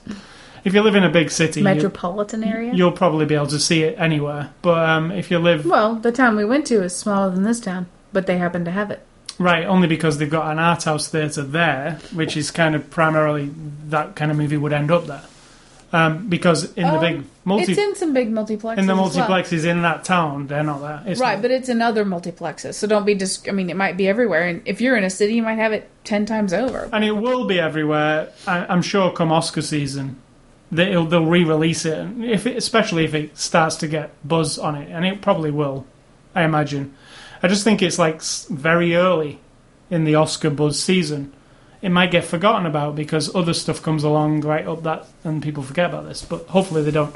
So, um, what was the story of going to see the master? You can The story was we discovered it wasn't local, so our only choices were going to be to drive two and a half hours that direction, two and a half hours that direction, or 30 minutes one other particular direction to a theater that we didn't have a lot of information about. A small, I guess they call themselves art house theater, I don't know, but it's got two small theaters where it's got like 80 seats in one and 120 seats in the other, including couches and a combination of office chairs and other kind of seating. It's just sort of you know, it's the artsy fartsy, semi pretentious, oh, we love films kind of place. And that was our attitude about it because we we went there once to see a movie. We walked past the window. It was nighttime. We could see in, and everyone looked really snotty. And so we chose not to go there. Yeah, now, did- that doesn't sound like a very fair way to judge a place. But then in recent, in the past week or so, we have both been trying to communicate with this theater over and over, tweeting them, Facebook. You called their phone. I called their phone to try to get information About, about- buying tickets. about buying the tickets, either pre-ordering them or like also specifically which they have a big theater and a little theater. Which one is it in? Blah, Just and no communication, and that kind of put us off. And then at the last minute, we decided, screw it, we'll just go.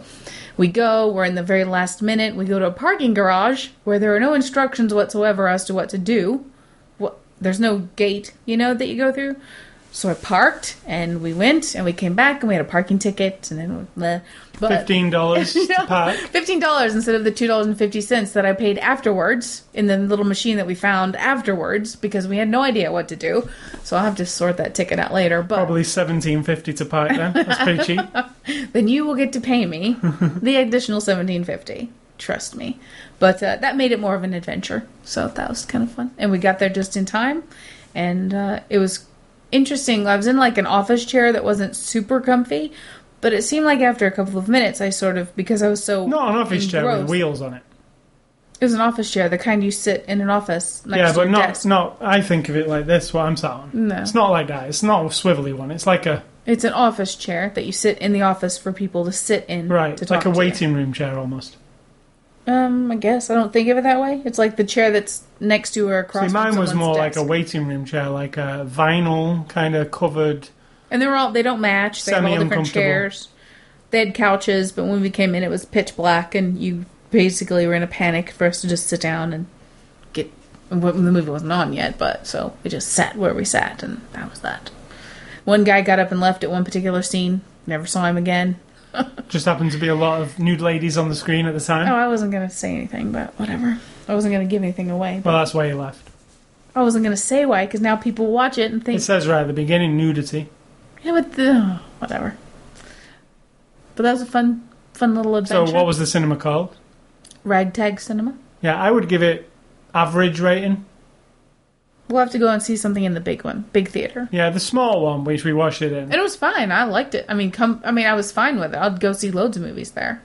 Um, They also have like a little coffee shop and a little cafe thingy, and they have they sell books and all kinds of stuff. It's sort of it's a college they sell so- books. I never saw that. Yes, they have like racks of Movie books, books. used books that you can buy, and then there's a the movie places attached to it where you can still buy videotapes and all kinds of old and like out of you know like collector kind of movies and rent movies. I think as well. The place next door says it's the specialist in European cinema. That's it. It does have this Yeah, snottiness. pretentious kind of, if you know what I'm saying. Yeah, and it feels a bit intimidating in those Yeah. places. Because you go in, you don't know where Even to though go. that's what I'm into, like I still feel intimidated by it. I mean, Yep. yeah, I, li- I like that kind of cinema, and I like. I'd like to go and look in, in the DVD section at European movies, but But you know what? Some guy is standing at the counter looking at you thinking, yeah, he doesn't know anything about Yeah, European cinema. exactly. Well, what's, it- what's he looking? And like every question you ask, you're going to get this sort of like uh, eye rolling answer. I'm quite knowledgeable, so I could probably have a good conversation with that guy. I just don't feel like I, I don't can have know. one. They Yeah. know they got that different level going on. So yeah, it's at least we got to see it. I can't wait for the Blu-ray now. Um, and yeah, that's the master. Uh, I've been playing one game this week, Resident Evil Six. Uh, Resident Evil Six is the new Resident Evil game, obviously huge. Got to number six. It's so huge. It's, there's more than six because there's a bunch of spin-offy ones and stuff. Um, it's been getting really bad press. Three out of ten, two out of ten, one out of ten. I've seen it. I, I've played it now for 10, 15 hours. And if I had to give it a number out of 10, I give it about 6.5. Right. And the, the reason being, it's nowhere near as bad as what people are saying. But what is wrong with it, and this is what is wrong with it, it is completely unfocused. There are three campaigns, three different characters, and there's a fourth campaign when you finish the first three. There's a, a one that unlocks an extra one. So it's like four campaigns, and each campaign's about 10 hours long. And normally in a Resident Evil game, you'll get one of those that's 10 hours long, and that's the whole game. So the game's automatically four times, you know, 40 hours almost. And they're all the three, four different characters. So you're playing the same series of events. Well, not the same series of events, the same timeline from four different characters' points of view, but they're all different missions and stuff. But what the game doesn't do is it doesn't give you the missions or the campaigns in order of any kind. Like, you can pick any of them whenever you want. Now, it would be. It's better to go online and look up the preferred way of playing it so it all fits in a row. Because otherwise, you don't know what's going on. It's really hard to tell what's going on because you've missed details from one that are in another one, and people meet up from one in another, and you don't understand why. You have to kind of see it in the right order. They made a really bad decision of not just playing it out in that order. I mean, because they could have. And they let you pick. If you pick Chris's campaign first, the other two people's that you could have picked, their stuff's already occurred, and Chris starts, and they don't explain what's occurred previously. And he mentions things, and you're like, I don't know what you're talking about. He's talking about Jake? Who's Jake? Well, Jake's a guy you've, if you played him, you'd know all about, but you know nothing of him, or. You have weird. to know it, or you're just curious. Well, it makes. No, you do, kind of. It all ties together. kind of, or yes, you do. Yes, you do. Don't you think these people are intelligent enough to know that? No, and and it was made by 600 people, right? It's the Sounds like- It sounds like the list of uh, CGI people on uh, Avengers. that list was Yeah, like I mean, hundreds that- of people. That's a lot of people to make a game, and what it's come to is Resident Evil's such a huge property now for Capcom. That one of their biggest properties, apart from Street Fighter, is we got to make a really big, better game every single time, right? And this time they got to the sixth one. They're like, let's make four big games and give it, give them everything, and a multiplayer mode, and a, and it's so packed to the brim with stuff it feels unfocused. I would have rather had just one of these campaigns, but much tighter and better. Because the gameplay's a little bit wonky, it's got some camera angle issues, it's got. The shooting doesn't feel very good, which is really bad when it's a shooting game, right? So it, it, it feels a bit off, like you can never. Like, in a good shooting game, if you're good at it, you can always hit what you're supposed to be shooting. Like you're, you're a good aim, you can shoot. In this, there's always seems to be this wonkiness where you don't ever know if you're going to hit properly. So if I aim a laser sight right at a zombie's head, and the laser is shining right in his eyes, and I pull the trigger, the zombie's head would, should blow up, right, and he should die. Not if he I'd say. I'd say fifty out fifty percent of the time, the bullet hits him and nothing happens. He just keeps coming. Oh, I get it. Now, in the previous Resident Evil games, if your if your laser sight was on that zombie and you shot, the head would disappear and the zombie would go down, and you knew he was done. This time, for some reason, your bullet doesn't seem to work, even though it hit him. So, I don't know what that is. It's like they put it in there for like to make you less easy about it. Was Um, it on purpose? I feel like they did. I feel like it's like a like some like a you're slightly off aim sometimes because of the kickback or whatever. But it, it doesn't make it fun because you never know when they're actually going to go down, and you've only got so much ammo, and you end up wasting ammo. Um, the three different campaigns, one of them's like Gears of War. It's like a shooter. It's like a pure shooter. You've got a machine gun. You What's shoot. Gears of War? Yeah, Gears of War. Yeah, if I don't know what Gears of War It's is, a very popular third-person shooter from uh, Epic Games. There's three of them. third person shooter means what? You're just running around shooting people Yeah, and you can see your character. from behind, Yes. not just your hand. No, from behind. So, um, Gears of War. It Resident Evil's never been a pure shooter. It's always been a solving puzzles, navigating how like a, an environment, And scaring the crap out of you. scaring the crap out of you, and a story unfolds as you go along. You know, um, there's very minimal puzzles here. The puzzles have been almost Oh, all stripped away. In fact, I haven't done a puzzle yet, and I've played 15 hours nearly. There isn't a puzzle yet. I'm sure there are some, but there hasn't been any. Um, so yeah, they got rid of that. There's a lot more shooting. Chris's campaign is actually just shooting with machine guns. Like there's no lack of bullets. You uh, are a dude, is a army dude, and you shoot loads of zombies with a gun. It's like a balls out action game, like a Halo or something. Then you've got Jake's campaign, which is a lot of running away from things. That's his campaign. There's something coming after him, a big thing that you can't kill, and he has to run away a lot. And the running away is you running towards the camera oh my god, I hate that. with something behind you. Don't you hate that? I really hate it. It's uh, pointless. There's nothing you can do. Just run. And, and running in this game involves pressing A. And plus, you don't know where you're going or what you're. No, you just. You're gonna run into a wall or in a hole or. it involves pressing A and holding your stick towards the camera. That's not fun. That part. I mean, and and you can see the thing chasing you. That's cool, but you can't deal with it in any way, shape, or form. And every so often, that is going to happen. He's always going to be coming, right? So, Resident Evil Three actually had that mechanic. So they've tried to go back to some of these Right. old games. It's not fun. Uh, and then the other campaign is um, Leon. And Leon's campaign's very much like Resident Evil 4, which is actually one of the best games. Leon the Professional? No, Leon. um, and his campaign is actually pretty good. Um, and it feels like Resident Evil 4, but it has the wonky shooting. And Resident Evil 4 had really good shooting, so it's like a, a worse version of Resident Evil 4. So, overall, as a package, even though it is a Resident Evil game and it feels like a Resident Evil game because they're all the characters you know and love, they brought them all back. It just feels really like they tried really hard at, to do everything and stick too many things in the box. Like they need to whittle it down. If they make a seven, which I'm assuming Like, they, trim all the crap, pick a character, go to some scary, spooky shit with lots of infected people, and that's it. Make it. yeah, focus really hard on making Yeah. the shooting feel just right and the scare factor feel just Trim the right. story back down to you having to protect the world from the Umbrella Corporation. Yes, it's the same thing as before, but add a few twists. But keep the thing where you're scared all the time and it looks really interesting and kind of weird, like where And there are a lot. There are a lot of um, in the last Resident Evils, in the Resident Evil Five, um, Wesker, the bad guy of the whole series, meets his end, and he's gone.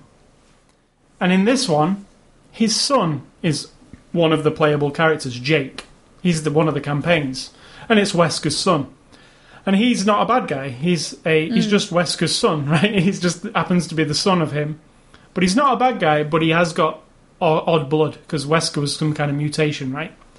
So the blood inside Jake is bad, but in a good way because this blood could save humanity. It's like an antidote. So the BSAA, which are Chris and all your good guys, want to take Chris, uh, want to take Jake under the wing and use his blood to try and make a serum. And they tell him, "You are Wesker's son. Wesker happened to be this horrible guy who mutated himself. You have his blood, which we could use to find a reverse engineer to stop this zombie outbreak." He's like, "That's fine." But I need fifty. end of game. That's fine, but I That'd need. be like the end of the whole thing. yeah, he says Okay, I no need problem. fifty million dollars from you guys. Oh dear. if you want my blood. Jerk. And then the whole Why they just kill him and drain him out? well, then the whole Jake campaign is you. You found him in this rem- remote location. You're this girl, Rebecca Chambers. She, not Rebecca Chambers. I can't remember her name. Rebecca Chambers is from one of the other games, but she has to bring him back, bring him in, and then along the way, there's complications with him. Right? It's a really interesting story. I love it. I think that one would have been just do that one really Yeah. good and forget those other Yeah. ones because they seem like tacked on. Because this is an interesting story because he doesn't. He's not a bad guy. He's just a bit of a shyster. He wants some money, and they need him. You know, and it's very easy for him to become a bad guy because he's a bit of a, a tool. So yeah, it's it's really it's it's good, and you've seen it. It looks really mm-hmm. good. The graphics are great. The sound is great. The voice acting's really good. The cutscenes are amazing. It's forty hours long plus a multiplayer element. I mean, you can't argue with the value of that. But it's all kind of shoddy. Well, so there's no value to that then. You can't. If you're a value. Resident Evil fan, there's there's there's value to it because it furthers your story. All right, but don't not. I wouldn't say that because if you're a real Resident Evil fan, this could be like this isn't my Resident Evil. Yeah, but it is because it's canon and it's a numbered. It's not a um, side project. It's actually the the game's the next game. Doesn't It's- mean you'll like it though. It doesn't mean you'll like it, but you, I think you'd want to experience it at least for the story. I know the gameplay is super janky a lot of the time, and it really is. And there's parts where you die for no reason, parts where you get stuck in the wall. And seven hundred pe- or six hundred people. yeah, it's it. it's unbelievable. Like 600 people could work on a game where or is that an exaggeration? no, it's 600 people. The team's 600 strong. It, um, they basically just hired like, and and it shows because it's it's like watching the Avengers. It's like it's so high production values. It's hard to believe there's kind of a shitty game packed into there. Right. It's like they all concentrated on the art and the CG movies and the and the character design and all that, and then said, like, well, if they would have just kept Resident Evil 4's mechanics, it would have been good, but they didn't. They tried to change it all up. Um, it's a shame, really, because it's such a good series. It, I mean, it spawned all these movies. It's it's a huge thing. You know, everybody loves a zombie, and they're not, Not zombies, zombies. not They're anymore. infected. They've got a funny name. They're like Magenjo or something. They've got an actual name for them. Um, but yeah, that's Resident Evil Six. Magenjo. It- it- yeah, it, it, that's not it, but it sounds like that. Magenjo. Um, sounds like some African tribe name or something, and I think that is what it's supposed to sound like because this thing originated in Africa. This spot strain of it's the C virus now. Okay. Remember, it used to be the T virus. Yeah. That's old school. It's the C virus. So that's Resident Evil 6. You'll see it in the bargain bins. I'm telling you, you will definitely see with reviews like it's got. It's fifty nine ninety nine right now. I bet within a month it's twenty nine ninety nine on Amazon or something. Still not worth it. Uh, and I would buy it for twenty, and I bought it for sixty. So that was bad. So yeah, I would I would wait till it hits the bargain bins, get it used, maybe gamefly it, that kind of thing. then you are the guy to convince to pay for my fifteen dollar ticket.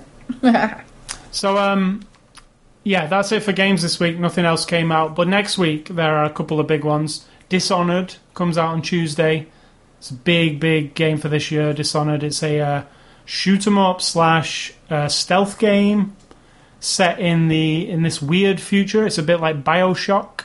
Um, it's kind of this weird dystopian future, kind of uh, what do you call that? Um, Art Deco style. It looks really good. Um, you can use really weird um, stealth skills and stuff. And then XCOM is also out on Tuesday, and that's uh, XCOM's like Sid Meier. Um, I think it's Sid Meier. It's one. It's it's like a um, like point and click uh, strategy game, but it's it's about aliens and the government against aliens. Like uh, right. it- it's from back in the old days on the PC, but it's, this is a console version, a, a new version. Um, but yeah, it's not a. You've got a squad of guys and you tell them where to go, but it's not like uh, StarCraft real time. It's like turn based. Now that sounds really lame, but it's actually really good, and it's a actually a gameplay style that's kind of not even occurred for a while. It's like a yeah, it used to be the thing. We had turn based strategy games that this one's got really cool graphics too. It's not not been done for a long time, so I'm really looking forward to seeing how it is. And uh, very last on my list of stuff is the uh, James Bond Skyfall's coming out very soon. This week uh, they announced that Adele is doing the title song, and I I love the title sequences for James Bond um, films. It's one of my favourite parts where the title sequence comes on. You know, and Shirley Bassey starts singing, or whoever it is, Duran Duran. It's been many people over the years, right? The White Stripes did one, Paul Garbage McCartney. did one, Paul McCartney did one. Um, but Adele is the new one for Skyfall, and the single is available now. You can get it on Amazon or iTunes. It's called Skyfall. It's by Adele. I'm going to play a little portion of it to lead us out of the show. You can hear it there. I love 007. Fantastic. You love Adele. Um, and that's it. So, uh, Sid what's for dinner? Tonight there will be jalfrezi vegetables. That is curry that we got in a jar at a at the health food store in the town that we went to to see your lovely movie. And we found a few other products there as well, which we're going to be trying, or food stuffs that we've never tried before. The Crunch Burger with a Q, Q R U N C H, Yeah, they're good. made out of quinoa and other whole grains. Absolutely delicious. I mean, The only thing wrong with them, and I um, fixed that immediately, is I don't. They're not not much salt. I don't think they True. add any salt. True. I put a little bit of salt Yeah. on and it tasted immediately a little bit lot salt, better. and they've just got this toasty, grainy. They would be great on a bun. Yeah, really good. We ate them plain, just on the plate with some other vegetables and stuff. Forget what else I made, but um, so good. I mean, it's so. And I'm kind of oh. glad they leave the salt out of them because mm-hmm. I only like a tiny bit of salt, and sometimes they And I oversalt baked things. them, so they got kind of crunchy on the outside and then soft on the inside. It's almost had a certain, almost a polenta. If you've ever had polenta, which is really nice, if you toast it really good, brown it up on the outside, it's really nice. But amazing crunch with a Q.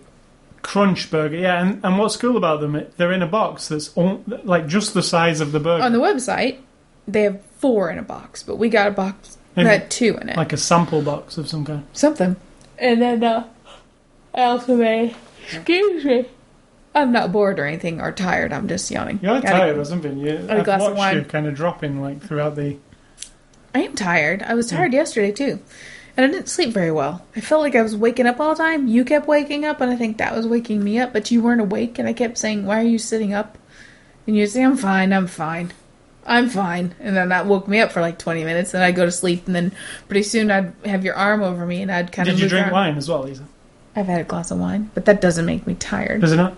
Not really. Not unless it's like I've already had a really long day, which I haven't. But anyway, and I made rice, and of course I got some wheat tortillas. We'll have them.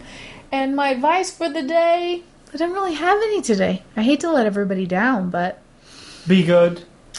well, I'm trying to formulate some solid advice, but this is like a real life hardcore thing where I have a friend who has, you know, she's got all my friends have children, growing children, teenage children, 20 something children, and one particularly having some issues that are real, real heavy duty. And as a person who has no children, but who's known this woman basically our whole lives, watching her grow up and now have children, as a friend to someone or you can't fix their problem and you can't help them. I mean, you can help them as in moral support. And obviously, if she would call me right now and say, "Oh my God, X Y Z has happened and I need five hundred bucks," or "I need you to come here," or "We need a vehicle," or whatever she would ask me for, I would do it. You know what I mean? Like that's the kind of help I could do. But in terms of just spending time with a friend who's having a hard time, maybe sometimes the best thing is be their friend and not involved in the thing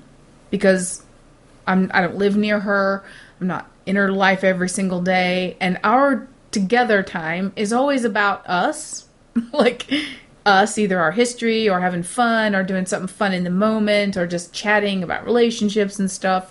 And I can maybe give advice in terms of like my relationship to her like not her as a mother but as a friend and just say like what i think of her and how i see her you know what's best for her and i'm not so focused on the whole family side of it because i'm not involved so maybe my advice is like if you have a friend who's having a hard time maybe just take that friend out and maybe remove them from the situation for a little while and just giggle and have a good time if you can, unless it's really horrible, horrible, horrible. And this is getting close to that, but don't get bogged down in every detail. Maybe all they need is time away and to be paid attention to as the friend who went to junior high school with you and how goofy it was when that one time you guys did that one crazy thing and blah blah blah and just laugh and giggle and have a glass of wine and go to Subway and have a sandwich, whatever it is. But don't, you know, maybe everyone, you don't have to be like, tell me every single detail of this horrible problem and I will help you fix it. Because maybe you can't. Maybe that's my advice. You can't fix your friends' problems all the time, but you can still just be their friend. Good advice, Sid I don't think so. So thanks for listening to the show. Um, this is one of our longest shows ever. You just wouldn't stop talking.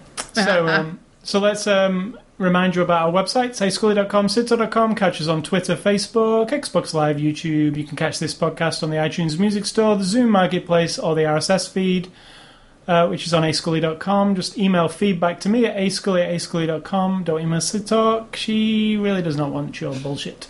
And that's her advice. is true. That's her advice. Don't email her. And uh, yeah, stay classy. Um, the Avengers and Mr. Paul Thomas Anderson, extreme best filmmaker the United States has ever seen. And I'm going to say, if you do go to my website, you're going to be able to see my recent, uh, would you call this a fashion statement? no What is it? socks. Socks and shoes.